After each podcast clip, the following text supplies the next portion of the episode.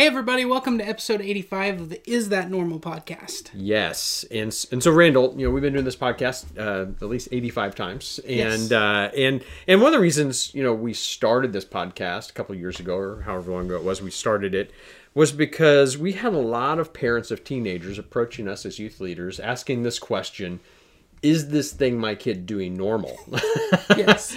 Like, how do I know if this is okay or not? And things like my kid's brain suddenly just stopped working, and or suddenly everything I've ever said, my child has decided they are completely 100% on the opposite end of the spectrum, or my child is, you know, incapable of having a conversation in the same room unless it's over digital media. Yes, which I would say, welcome to having a 13-year-old. I mean, because you can relate, right? Like, oh, it's 13th birthday. Oh, they're gonna stop being social and listening to me, and I mean that happens. And so yes, that is normal. But you know, it's interesting. You know, for me, as we think about our culture today, and that's always been the case. I mean, if you go back historically, there's all these developmental stages, and they're not that much different. But now we have social media that magnifies and, you know, makes this big lens for everyone to see this through. And really social media has helped answer that question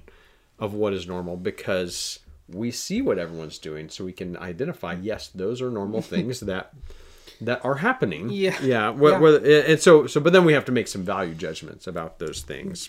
Yes. You know, because when I look at social media, I don't know about you, Randall, but there's trends that happen. Yeah, like one trend I see is that everybody's eating ugly food.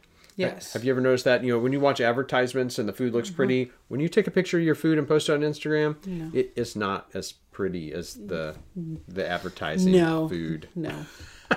and if it is, I'm suspicious of it. Another one I see a lot of is taking those silly, like, pursed lips, duck face pictures in random bathrooms. Why are those always in a bathroom? I have no idea. True story, I have walked into a public bathroom and seen a male standing at a mirror doing that. And that's I walked back out. Smart move. And that's the thing, it's no longer like age or gender specific. Like, there's 45-year-old men taking duck faces and anyway, terrible things happening. One thing that I am really encouraged about, though, is my social media tells me all the time that everyone is still watching The Office. Yes. And and so what do you do when you get done with watching all of the seasons of The Office, Randall? You watch them again. You start again. Like, right. That's, yes. Yeah, yeah. We have, at my house, we have on DVR, we just record them because they play like 20 episodes a day. So that is the go-to. If there's nothing else on, instantly go to The Office. Yeah, so. Yeah, it's always good. And then everything is a joke. If you know, there's nothing that's, you know, off limits as far as jokes on the internet. So yeah, so those are things that are normative, but you know, it leads me to another layer of our podcast, because yes, you have parents ask, you know, is this normal what my child is doing? And we can say, yeah, sometimes yes or sometimes no, or like, yeah, your child's definitely not normal.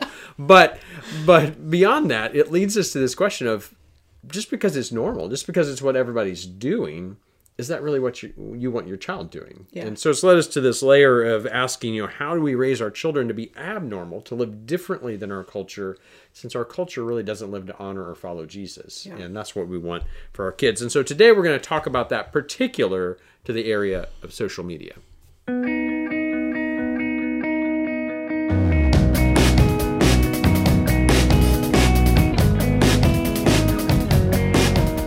Well, we are so glad you've joined us on the Is That Normal podcast, and we just want to connect with and help parents as they raise teens and young adults in a crazy world that we're living in. And so, you know, in some of our previous episodes, we've talked about the survey that we've we wanted everybody to check out. And if you haven't done that, we'll have the links. So we really encourage you to do that. Just a survey that you can take in just a few minutes. Just getting some feedback, and on our next episode we're going to kind of break that down and go over some 2 weeks from today. Yep. And we'll go over some of the results of that, and just talk about that a little bit. So, but today we're going to talk about a huge topic, and that is teens and social media. Yeah. So this episode got on our schedule largely because I had a parent a few weeks ago call me and just say, hey, my young teenage daughter has been asking to get Snapchat. I don't know anything about Snapchat. tell me what I should do. And, you know, so it really led me to not only give them some advice, but really remember that, hey, there's so many parents out there dealing with these type of questions. And so just want to do an episode, maybe give some thoughts and some direction and some ways to help you answer that question. And, you know, I'm definitely not an anti-tech guy. You know, I'm a user of technology. I think there's some great tools out there. I really like some of the things that are happening with technology. But just in everything in our culture, technology specifically, I'm always asking this question. Do I accept this? Do I reject this? Or do I have to figure out a way to redeem this? Yes, I can use it, but not the way it's typically being used. And so I think with our kids in this area of when and what to do with technology and social media, we have to be asking that question. Is this something we accept since everyone's doing it? Something we reject because it doesn't line up with our values or what we want for our children? Yeah. Or do we figure out a way to use this in a different way? Yeah. So what does that look like to navigate that? Yeah. You know, like I said, technology isn't in itself, you know, intrinsically good or bad. It's just a tool. But like any tool, we have to evaluate its use for us, as well as when we let our kids use it. You know, so lawnmowers, chainsaws, and automobiles are fantastic pieces of technology. I love all three of those things. I use them often. I think they're great, but I'm not going to let an 8-year-old use those things. You know, and hopefully none of you are either. So, you know, because they're not developmentally ready for those things. We have to figure out when they are. We have to walk alongside them. We have to show them until we get a point where we let them go out and do that on their own. And I think technology, particularly social media, is probably exactly the same way. So is there kind of a set rule, a hard and fast rule on what's the right age for kids with social media? You know, I would say no, because every person is different. Even in my own household, I've got 6 children. I've let them use like some of those other tools like lawnmowers at different ages because some of them were more or less ready. You know, so I'm not going to say absolutely this date, you know, on this birthday, this is when you should do this. But I do think we have to notice that there's been a lot of research done over the last several years about how particularly smartphones are a very addictive piece of technology, and that actually in our brains we're creating dopamine when we use them, and app developers know this because they're actually programming in it to create dopamine release because they want you to be addicted to checking, you know, your Instagram every 10 minutes. And so is a very addictive thing. And just like any substance that can be addictive, again, we have to really look at developmental readiness, and you do not want to introduce anything of that type, whether it's good or bad, until their brain development is at a place where it has gotten out of its initial growth stages into what they call concreting, or that solidifying stage. And that happens somewhere in adolescence. Again, every person is going to be a little different, but somewhere between 13 and 14, that process usually starts. So I don't think you want to start introducing this even on a regular basis without a lot of guidance before that age. I know at our house, we've kind of made a 15 is the age of choice for us for them to be able to consider getting their own phone to use, because up until that point, I need a lot more monitoring of that technology. I would also say, in addition to just brain development, middle school is a really tough age. You know, that 5th, 6th, 7th grade, 8th grade, there's a lot of trying to figure out who you are, which makes there be a lot of criticism and bullying and all these things happen at that age. And so that's a really tough time to give them access to this social media where they're always seeing what other people are saying and what they're saying about them back. And so I'd really be concerned about letting them have full reign of that before then.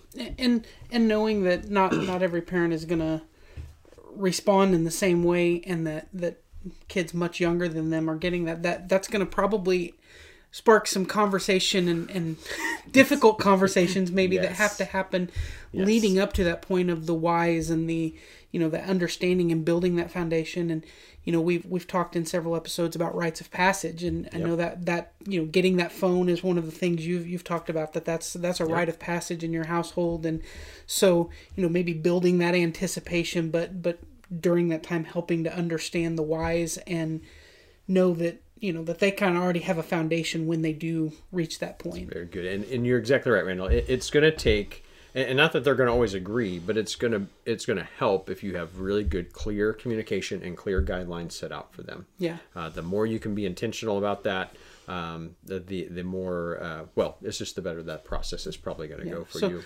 So what does that process look like of starting to kind of lay out that accountability? Because that's the thing, when even at 15, and which it's not that my kids have never touched a phone before they're 15, right. It's not, but they don't get their own full access. This is yours, you know, kind of thing. But even at 15, when I hand that to them, it's like a car, like you don't get to go drive across country tomorrow because you got your license today. Like, we're going to graduate you into that responsibility. We want to walk alongside you. And so, you know, so for us, I know that one of the things that we've talked a lot about in our household is monitoring and accountability. You know, if your kids are going to be using your phone, using social media, you have to have permission to be a part of the conversation of what's going on there. So, you know, so we tell our kids, we've got to know your passwords, your lock codes, you know, and we have to have the right as a parent of saying, hey, I'd like to review what you've been doing on your phone. I'd like you to give me your phone and try to keep tabs on what they're doing. And not to be controlling, but if I know that you're going to take my phone sometime and look at it, it's going to help me make better decisions. Yeah. And so we just want that openness of that conversation, that monitoring. And anytime you'd add a new piece of social media or a new practice, we really got to sit down and talk about it. You know, we really want to have an open dialogue. And the other part of that is if you create and foster that openness, hopefully it's going to play out that if something does happen, you know, somebody says something about you on social media you don't like, or you make a misstep, that you're able to come and have a conversation about that. And so it's really just to create safety and openness to help them navigate some what can be really painful and difficult waters in how mean sometimes things happen on social media. Yeah. And I think it's important you mentioned that part about having that, you know, as a parent, that ability to come and review that at any time, but to have that understanding up front, as opposed to, you know, throwing that out of the blue. Yeah. Not that that's still not, there's not going to be some resistance or or disagreement with the methods there, but just that understanding that, hey, this may happen from time to time, and set that expectation ahead of time, I think, is important. And I think a mistake I've watched a lot of parents make, particularly in the teenage years, is they'll say things like, well, my children are good kids and I trust them. And this is not a value statement about your kids being good or bad. This is just a fact that I've watched over and over again. Really good kids from really good households, they're going to get caught in the same snares other people do, and they're going to fall into temptation, or they're going to walk into a place where they don't want to be, and it's just going to happen, and we've got to support them in that. And so that's why I wanted to tell them, hey, every week I'm going to be checking your social media accounts and checking your phone. I want to see what you're posting. I want to see what you're doing, because I want to help protect you, and I want to help discuss through with you the difficult relational things that happen there. Yeah, yeah. And and even whatever their intentions may or may not be aside, just we know the predatory nature of what social media can be from all aspects. I mean, there are, I know a lot of older adults that I think could benefit from that same problem. Not just from the perspective of intentionally going to do something, you know, ill-advised, but just there are so many different opportunistic people out there that are looking to find someone that they can take advantage of. Yes. And so, you know, as you mentioned, when kids are still in that developmental stage, and, you know, diving headfirst into that can be really, really dangerous. Yeah, yeah, it can. Absolutely. And one other thing on that before we move on to the next kind of encouragement is also be aware that your kids probably have more than one social media account on the social media platforms that they're on. Yeah. They have got the one that they've told you about, and then they've got the one that they're posting with their friends. Yeah. Not every child, but that is a very common practice. Yes. And just be aware that because you're seeing this, there may be deeper things going on. And you just have your eyes open and ask good questions. That would be my encouragement. And then the other part of that is just also helping them, because our desire is for them to grow into self-awareness in this. And so to help them figure out good boundaries and rhythms, like just teaching them that practice. I know in our household, you know, we've used things like the screen time so that we can both manage and monitor how much we're using different apps and how much we're on our phone, how many times I've picked it up and looked at it today. We've set curfews for certain things on our children's phones so that after a certain time or after a certain amount of time, you know, no, I can't use that anymore today. Mm-hmm. I've used up my amount of time on that. And then also encouraging our kids to have times during the week, times during the month, maybe even a day at a time sometimes during the month where we have a media fast. Like I'm gonna put this down and turn this off for a day. And but have those plan, have a discussion about that, create a family plan of what that should look like for you. One thing that's been really encouraging our household is we've tried to have our kids do that. As they've grown and done that and seen the benefit of that, they start making those own choice, their own choices to do that. And I know some of my children share with me frequently, I've been monitoring my screen time without me looking at it as they've gotten older. And they said, and I realized I was doing too much of this, so I deleted this app for right now. And, you know, and it was, it's just helping them learn how to manage and monitor their own health, not just physical health, but mental health. This is a big mental health issue. So, and that goes back to, you know, we've discussed before that that the goal as a parent is not to just regulate behavior, but to help them develop into being able to make those decisions themselves and, that's right. and be a good human being. That's right. Exactly. That's exactly right. So back to the question you got about Snapchat. What are your thoughts on Snapchat? Yeah. So I have a lot of reservations about Snapchat. I know I've talked to a lot of adults and children both who use it frequently, and they've talked to me about the things that they really enjoy about it.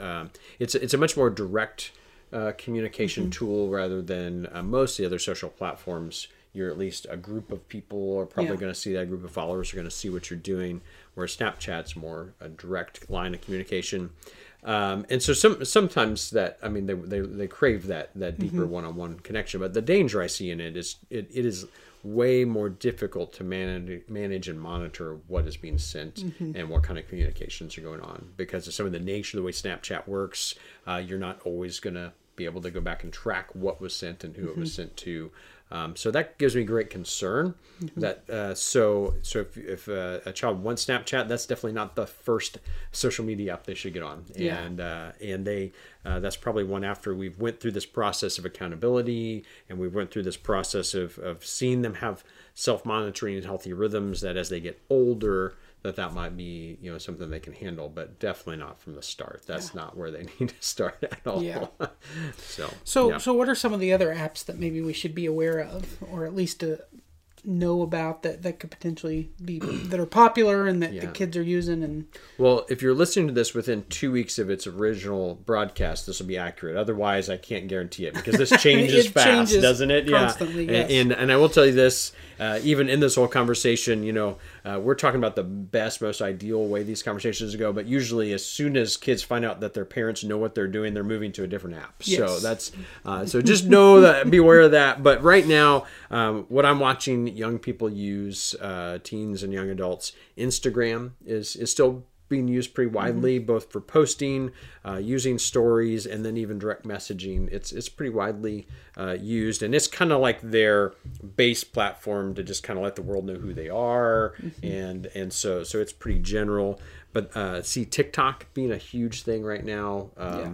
Who you're following and what you're posting. I mean, if you want to follow the trends of music and media and popular culture, TikTok's probably the most, got his finger on the pulse of that right now. Kids are watching and creating that at an enormous level.